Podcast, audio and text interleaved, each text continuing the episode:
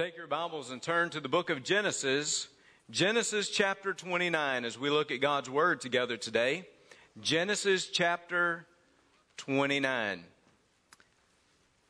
Over the last few weeks, we have discussed a lot about the patriarchs.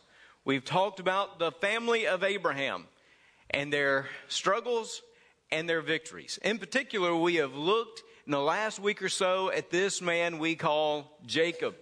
And if you remember last week, and I'm sure all of you remember the messages I bring, if you remember last week, we talked about Jacob coming in the very presence of God. Jacob, the deceiver, the trickster, who had come into the awesome presence of God and had really committed himself to God at a place that he named Bethel. Bethel was a place that he could go back to, a place of of spiritual encounter and experience. And I told you then, as I say again today, that all of us need that place called Bethel. Now, it was a wonderful moment. It was a wonderful event in Jacob's life. But it didn't mean that all the consequences of his sin had been removed. You know, this is one of the most difficult subjects. It's one of the most difficult truths that I try to express, whether in my preaching or in my personal relationships with individuals. I mean, so many times, perhaps unintentionally, we tell people that if you come to know Christ and if you come to accept Him as your Savior, then everything is fine. There, there are no other issues. There not, there's nothing else that you will struggle with in life. And then as soon as we say that and someone comes and accepts the Lord, they go back out into the world, and some of the consequences of their sin, well, some of those consequences are still there. And they'll come back and they'll say, But we, we thought, Brother Reggie, you said that if we did this, that everything was good. It, we thought that if you and I got together and prayed, then all of a sudden, all of those consequences are gone. Now, listen to me this day. When we come and accept the Lord, and when we come and we confess our sins, yes, thanks be to God, He is willing to accept us and receive us and bring forgiveness in our lives.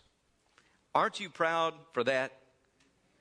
That God is receiving us and that God will bless us, and yes, God will forgive us when we come with a true heart of repentance. But it does not mean that all of the consequences of our actions have been removed. It doesn't mean that we still won't deal with some of the bad choices. It still doesn't mean that we won't deal with some of the actions that have taken place in our lives. Ask Jacob. And notice how in Genesis 29, even though he has come to this place before God, and even though he has encountered God in Genesis 29, he still recognizes the consequences of his actions and how it is used redemptively to bring discipline into his life. So let's look at this story together as a story of love, providence, and discipline we see in Genesis 29. It says in verse 1 So Jacob went on his journey and came to the land of the people of the east.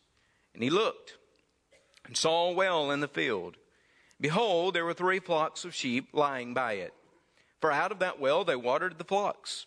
A large stone was on the well's mouth. Now all the flocks would be gathered there, and they would roll the stone from the well's mouth, water the sheep, and put the stone back in its place on the well's mouth. And Jacob said to them, My brethren, where are you from? And they said, We're from Haran. Then he said to them, Do you know Laban the son of Nahor? And they said, We know him. So he said to them, Is he well? And they said, He is well. And look, his daughter Rachel is coming with the sheep.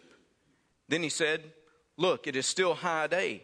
It is not time for the cattle to be gathered together. Water the sheep and go and feed them. But they said, We cannot until all the flocks are gathered together and they have rolled the stone from the well's mouth. Then we water the sheep. Now, while he was still speaking with them, Rachel came with her father's sheep, for she was a shepherdess. And it came to pass when Jacob saw Rachel, the daughter of Laban, his mother's brother, and the sheep of Laban, his mother's brother, that Jacob went near and rolled the stone from the well's mouth and watered the flock of Laban, his mother's brother. Then Jacob kissed Rachel, lifted up his voice, and wept. Jacob told Rachel that he was her father's relative and that he was Rebekah's son. So he ran, or she ran, and told her father. Then it came to pass when Laban heard the report about Jacob, his sister's son, that he ran to meet him and embraced him and kissed him and brought him to his house.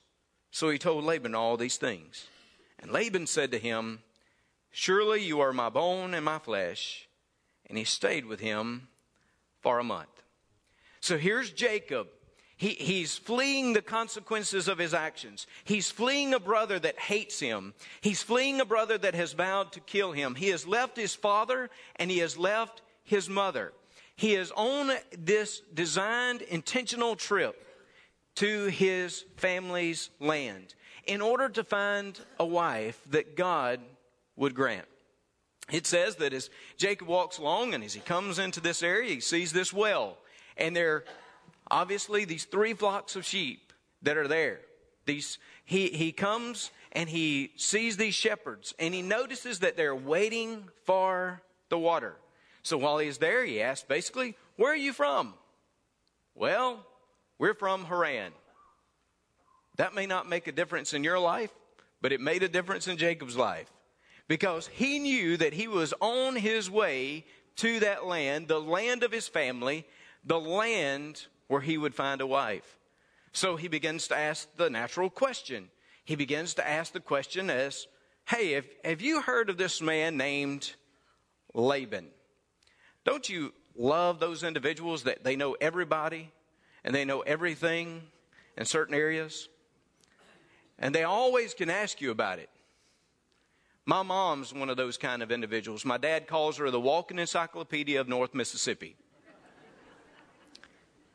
You'll talk to her and you begin conversation. You'll tell her that you're from Timbuktu and so and so, and she'll say, Do you know?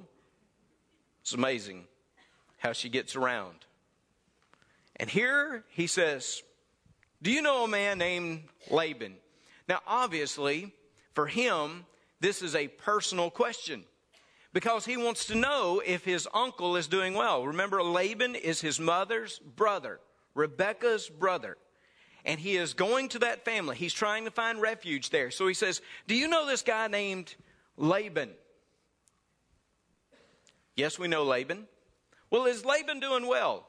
Laban's doing fine. He's doing wonderful. His health is good. Everything's going well in his life. He's, he's good. As a matter of fact, as a matter of fact, it just so happens that his daughter, Rachel, is coming now with her sheep to water them.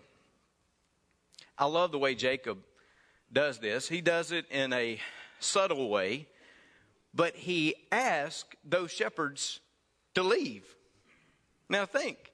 He said, Oh, this is not really the right time for you to be watering and all. Why don't you just kind of go ahead and step away? so that I can stay here. And friends, I think for a moment he'd like to be alone with this girl named Rachel. But like some of your friends back in the good old days, those shepherds couldn't take a hint. They said, We can't because we haven't even watered our flocks. And, you know, here we are, and there's this large stone that's there, and we've been waiting on everybody else to come because we need everybody's help to get this stone off of the well. They had placed the stone there to prevent any type of unwelcome visitors, whether it be uh, migrants that would pass through or perhaps animals. They wanted to make sure that they preserved the integrity of the water. So the stone was there, and, and uh, all of these shepherds had just been waiting. They'd been waiting on people to get there, a good army, so that they could move the stone. Well, as we're told in the narrative, this young lady, Rachel, well, she comes upon the scene. And it says that as she comes upon the scene, that he recognizes his relationship with her. And as we'll see, he also recognizes her beauty and he tries to impress her. Now, get this Rachel, coming at this exact time when Jacob was there. Rachel Rachel, who was Laban's daughter, this would mean that she would be his cousin. I'm not going to use any kind of jokes or anything about certain states. about how this is the preferred kind of relationship, especially against my home state of Mississippi. I would never say such. But in that culture and in that day, this was not only acceptable, but it was appropriate. So you see how God's putting this together? I say to you, this is a love story. In some ways, as we read through this, it'll look like a teenage love story. But it's also a story of providence. What is providence? It means that God is above all and God has a way of working some things out in our lives and taking events and people and somehow moving them together for our purpose and for His glory. You see how God is working all this together? Just as He had provided for Isaac when, when Abraham had sent the servant to get Isaac a wife. Now God's working this together. It just so happened to be the right time, the right place, the right person. And Jacob, well, he seeks to impress that young lady. What does he do? Well, it tells us that this Jacob actually takes that stone and he moves it. Can you imagine? The shepherds had been there waiting all that time. They had been waiting on all these other people to get there to move the stone. But Jacob, he says, This is my chance to impress Rachel.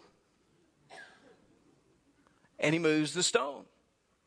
Man, some of us guys, we do some of the most foolish and sometimes awesome things to impress a girl, do we not?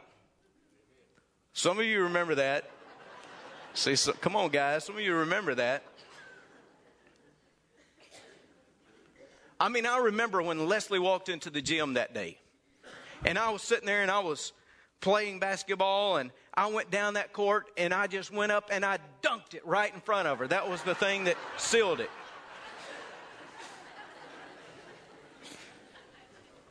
And if you believe that, I have some land in Dubach, beachfront property that I'd like to sell you in Dubach.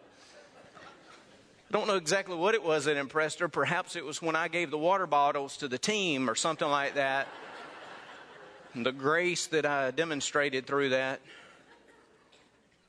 But we do some dumb things sometimes as guys to impress and here's Jacob. I mean, literally, it, it, reads like a teenage love story. He goes and he tries to impress her. He moves this stone that all of these other shepherds, they're sitting there waiting on people to come. And Jacob, I got this. Don't worry about it. And he moves the stone. You see, he, he's in love. You might even say this is love at first sight. And it's not only it's not only love, the, the emotion that he has for her, but again, it is as though God has revealed his will because of the relationship.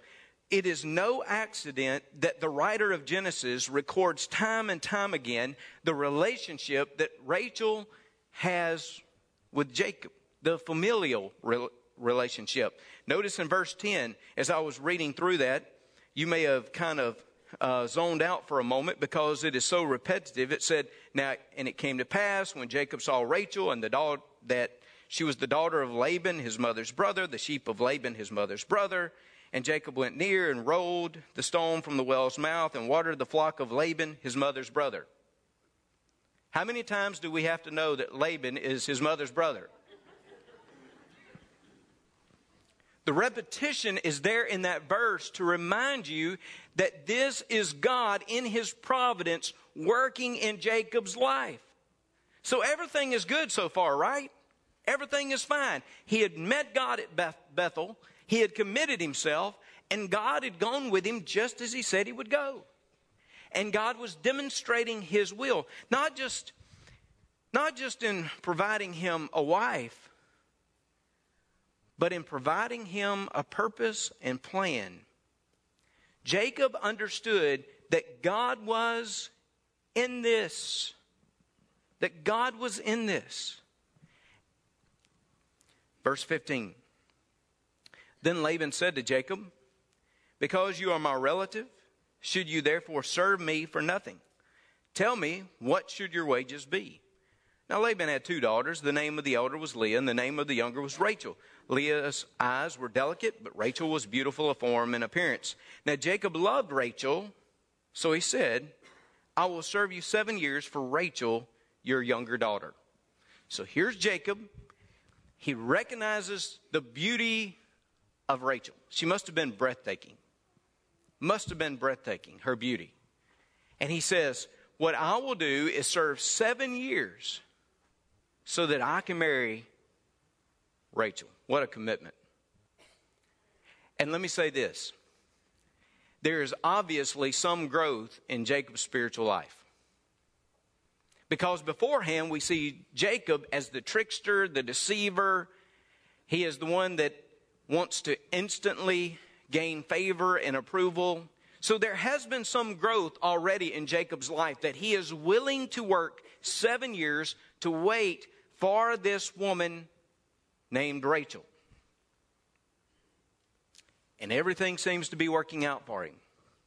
God is providing. And there is Rachel, who will be his wife. Laban said, It is better that I give her to you than I should give her to another man. Stay with me. Again, noting the appropriateness of this relationship. Then Jacob said to Laban, or verse 20, what, how could I miss this verse? So Jacob served seven years for Rachel, and they seemed only a few days to him because of the love he had for her. Can everybody collectively say, ah? Up there in the gathering, I hope you do that better than the guys down here did in the sanctuary. It is a beautiful verse. Sometimes it's been used at weddings. I've used it at weddings as well to speak about love.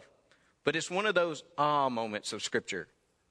I mean, it says that he served seven years, but it seems like it just went by so quickly because he was so madly in love and he so was looking forward to being married to Rachel. That companionship that he would have. Well, Verse 21 Jacob said to Laban, Give me my wife, for my days are fulfilled, that I may go into her. And Laban gathered together all the men of the place and made a feast. Wonderful time to celebrate. A wedding can be so wonderful to think about the excitement of a new relationship, the new family unit that is being created. It's a wonderful time. And in the day of Jacob and Laban, they would have seven days to celebrate the marriage itself, seven days of, of festivities and festival where they would, they would celebrate what God was doing. Verse 23 Now it came to pass in the evening that he took Leah, his daughter, and brought her to Jacob, and he went in. Wait just a minute. Now it came to pass in the evening that he took Leah, his Is there something wrong with that verse? I mean, when you begin reading it, you begin thinking you made a mistake. This is Laban. It says, In the evening, he took his daughter, Leah. But Jacob is supposed to be marrying Rachel. Okay, well, let's continue on with the story and see what says verse 23 And he went in to her, and Laban gave his maid Zilpah to his daughter Leah as maid. So it came to pass in the morning that, behold, it was Leah. What in the world? What has happened? I mean, seven years Jacob has served. He served Laban. And Laban had said that he could marry his younger daughter Rachel. But now, it was Leah that he had married. You got to you got to love the way the scripture places this here as well.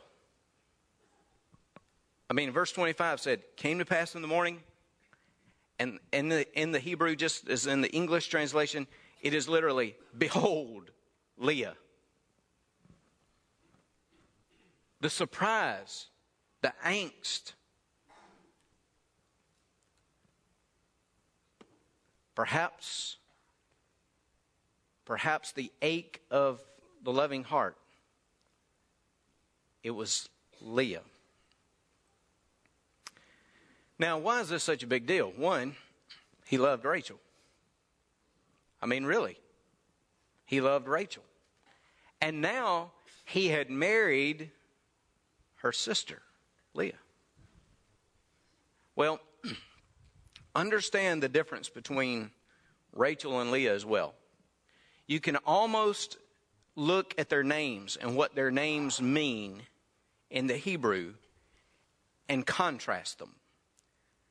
Rachel means ewe, like a little lamb, like a little female lamb. Well, that's a beautiful picture, isn't it? Like a little lamb, Rachel.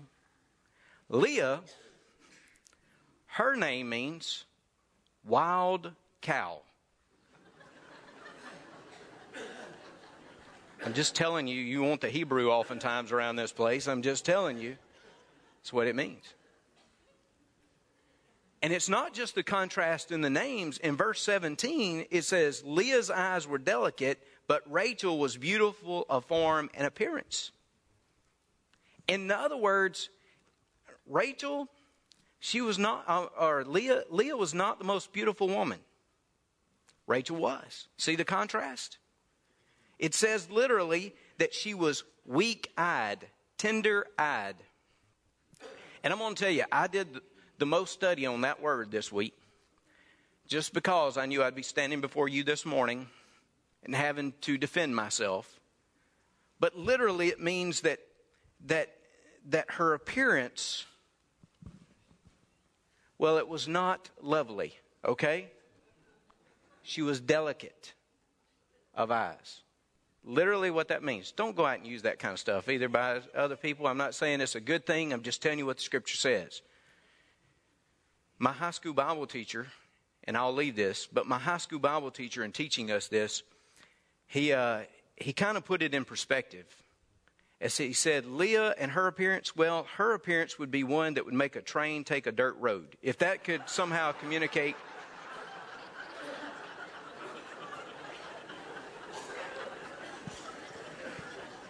I'm just giving you what my high school Bible teacher said. Didn't say I agreed or anything else. I'm just pointing out that in the narrative of the scripture, there's a major difference here. There's a major difference. And again, he loved Rachel. And he wakes up. I mean, this is quite possible because, again, during the wedding ceremony, there would have been the veil. He could not have seen.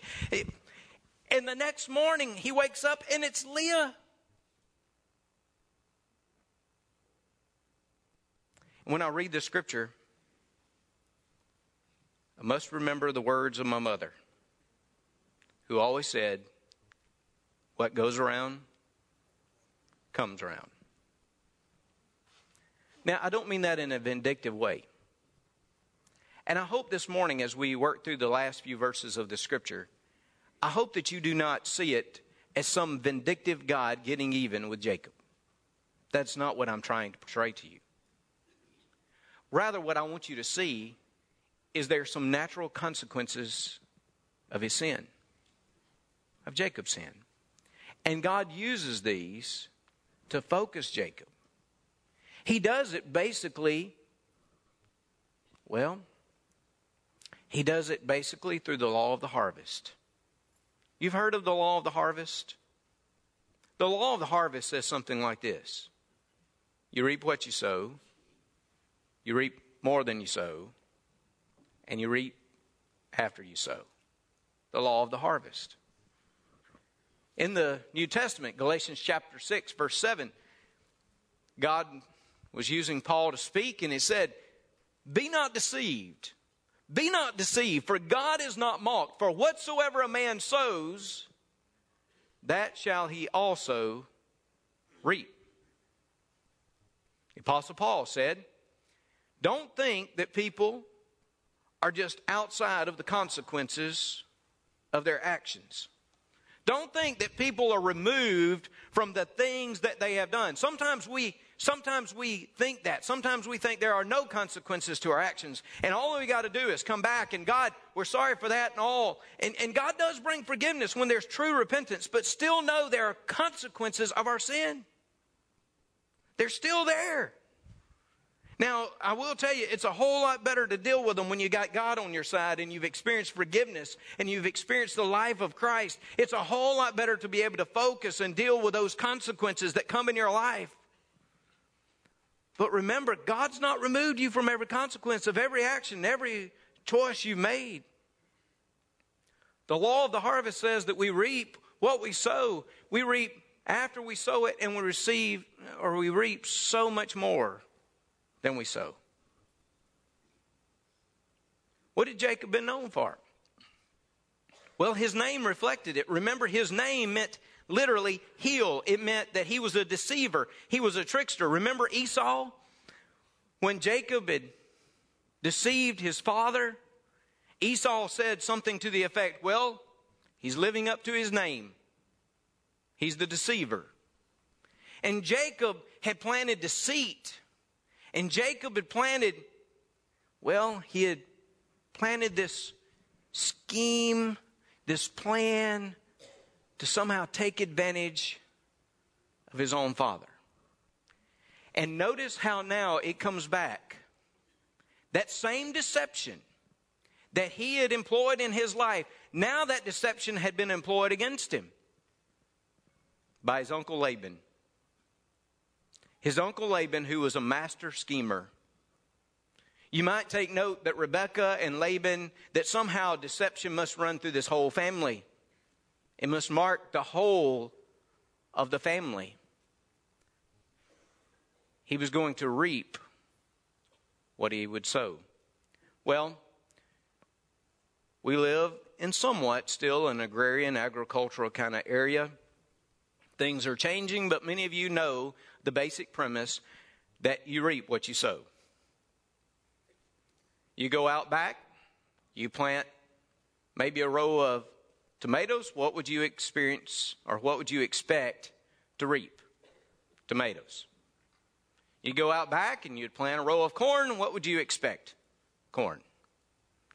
So, what we've seen in Jacob's life up to this point has been deception. So, what did he reap? Deception. And notice how it parallels. Notice how it parallels in so many different ways. What did Jacob do? He lied to a relative, his dad. And now he has been lied to by a relative. What did Jacob do? Well, he lied by dressing up and pretending to be his brother. And now he has been lied to. As this individual, this woman named Leah, dresses up to look like her sister.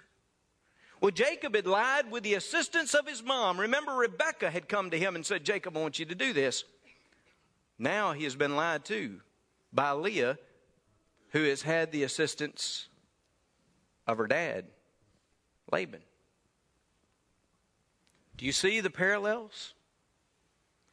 Jacob lied to his dad when his dad could not see. And now he's been lied to when literally he could not see the face of his bride.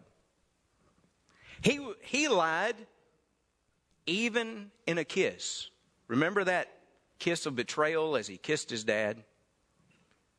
Don't miss how Laban embraces his nephew with a kiss. I say to you that we reap what we sow. It comes back in our lives. Isn't it amazing how the same issues that we have experienced and that we've seen, how it can come back in our lives and express itself? You reap what you sow. You reap after you sow. Well, says that morning there's Leah. And Jacob said to Laban, what, what is this you have done to me? Was it not for Rachel that I served you? Why then have you deceived me? Perhaps everybody else had thought Jacob and his plan had worked well. I mean, it seemed like it when you look at Jacob. I mean, what did he do? Well, he deceived his father and he got the blessing. Well, it worked. What was the plan? To get the blessing. So he deceived and he got the blessing. And then he comes to Haran and he's supposed to He's supposed to get a wife, and he meets Rachel, and the most beautiful woman you could ever imagine. And, and, and she's not only beautiful, but she's appropriate in kinship and relationship to be married to Jacob. Everything seems to be working out in his life, and it's like everything's going well. The plan worked. I should have lied earlier, he may have thought to himself. Because it's all working out now. And see, there are times in our lives where we do certain things and we think, oh, look, it's all working out for us now. And we see other people who deceive and who go about their business and and it seems to all be working out for them. I mean, they've got the relationships and they've got the business and they've got all the things that you could imagine and all the things that the world could offer. But let me just say this to you. At some point, you will reap what you sow. And most all the time, it's after you sow. Many times it's after you think that that moment has passed. I mean, again, the law of the harvest. You plant something, it comes up, you reap after it has been sown. That is, unless you live in Ruston and you have the deer problem, we do. By the way, I can take care of that for you if you'll just see me after the service or so. You reap after you sow. Jacob reaped after he had sown that deception. And the third part of that law of the harvest is this you reap more than you sow. I mean, that's the reason we plant. We plant the seeds because we know we're going to get more. That's the faith that we have. That's the hope that we have. Is we're going to get more. Most of the time we think of that in positive ways, but it also can be expressed in negative ways, negative consequences. Look at the story as it continues. Verse 26. And Laban said, It must not be done so in our country to give the younger before the firstborn. I didn't mention this, but note the interplay between firstborn and the secondborn which we had also seen in the narrative of Esau and Jacob. Very similar in the story. Verse 27 Laban said, Fulfill her week, and we will give you this one also for the service which you will serve with me still another seven years. So he says, You go ahead and fulfill these seven days of festivities and marriage, and at the end of those seven days, well, I'll give you Rachel to be married, upon which you will serve me seven more years. I love the way Warren Wiersbe expresses this. He says that in Semitic cultures, in the Semitic peoples, the first seven, the first seven days of their marriage, basically, the couple, the husband and the wife, they're treated, well, as a king and queen. But when Jacob woke up that morning, he must have felt like a court jester because of the foolishness, because of the deception that had occurred. And now he is reaping so much more because now he's going to marry this second woman. And by the way, for all of our cultural warriors out there and those who would come and say, See, even in the Old Testament, even all this time, God didn't necessarily say it was one man, one woman. Let me, let me say this to you God never embraced these relationships. He might have allowed certain things to happen, but He never approved of these things. You can see that as you continue to read, that disaster well, disaster plagues the house of Jacob. And here it says that Jacob did so and fulfilled her week, so he gave him his daughter Rachel, his wife also, and Laban gave his maid Bilhah to his daughter Rachel as a maid. Then Jacob also went in to Rachel, and he also loved Rachel more than Leah. And he served with Laban still another seven years. Notice how much more he reaps. Not just the seven years that he's going to serve, a total of 14 of his life. But notice now he's entered into this relationship in this family that will see constant division. Constant division. Verse 30 says, He loves Rachel more than Leah. Mm. What a heartache and pain that is brought within that family. Don't have time this morning to read to you the rest of the narrative, but you ought to go home and read it, even as you see the children as they are born. Their names reflect the heartache and the pain of the family, even their names. Well, chapter 30, verse 8, it'll say, Then Rachel said, With great wrestlings I have wrestled with my sister and indeed I have prevailed. The marriage relationship becomes a competition. And there's enmity between sisters, there's enmity between husband and wife.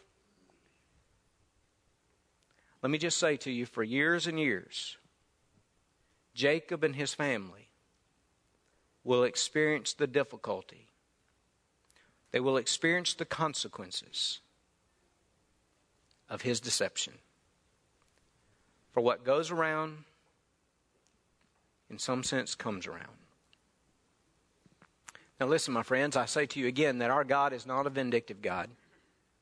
He's not a God that's sitting up there thinking to himself, well, let me just see how I can get them back. That is not the picture of God we see in the Scripture. Our picture of God, yes, is a loving God, but it is also a holy God. And what he wants to do within us is not just produce our happiness. Did you hear me? You've heard me say that before. I want you to hear it clearly. God is not just concerned about your happiness. God is much more concerned about your holiness. Now, happiness and holiness, as is rightly understood, can go hand in hand. But what I'm saying to you, that God wants to grow you and He'll allow you to experience some of those difficult consequences. And yes, there will be some natural reaping that will come in our lives. But He wants to take those things and He wants to grow us into His image. And Jacob, well, friends, he will grow. And sometimes it'll be through adversity and the consequences. He will grow. But the promise of God is always there upon his life. And he knows and he'll understand and he'll experience it the presence of God will continue over and over. So this morning, let me say this. One, be careful of what you sow. Be careful of what you sow. This morning, understand that our actions and our attitudes and our, well, our lives they have consequences. So be careful what you sow. Later in Galatians, he talks about sowing to the Spirit and not to the flesh. I say to you today, sow to the Spirit. Because the positive side is you reap of the spiritual benefits in the kingdom of God. Sow to the Spirit. Number two, I would say this to you. Some of us we're, we may be in the midst of experiencing the natural consequences of our actions and choices. My friends, it's not the time to walk out on God. It's actually the time to draw closer to Him. Yes, the consequences may come. They may. But what those consequences should do in our lives is bring healthy discipline that will drive us back to God and help us as we serve Him. Today, today, may we run back to Him. Today, may we commit ourselves to sowing that which is good and beneficial and eternal. Today, may we commit our lives to Him as we serve Him. Let's pray. Father, thank you for this day. We praise you for your work among us. And God, this day, as we have studied, I pray that we've examined our lives. And this day, in this place, God, we would, well, we would check up. We would examine our lives as to what we are sowing in our community and in our family and even in our church. God, help us today to commit to sowing things that are beneficial and good and eternal.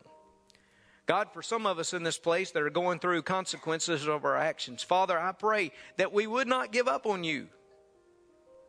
But God, we would draw closer this day and that we would see it as the healthy discipline of a loving Father. Father, speak to us now. Guide us in this moment of reflection and invitation. We pray it in Jesus' name.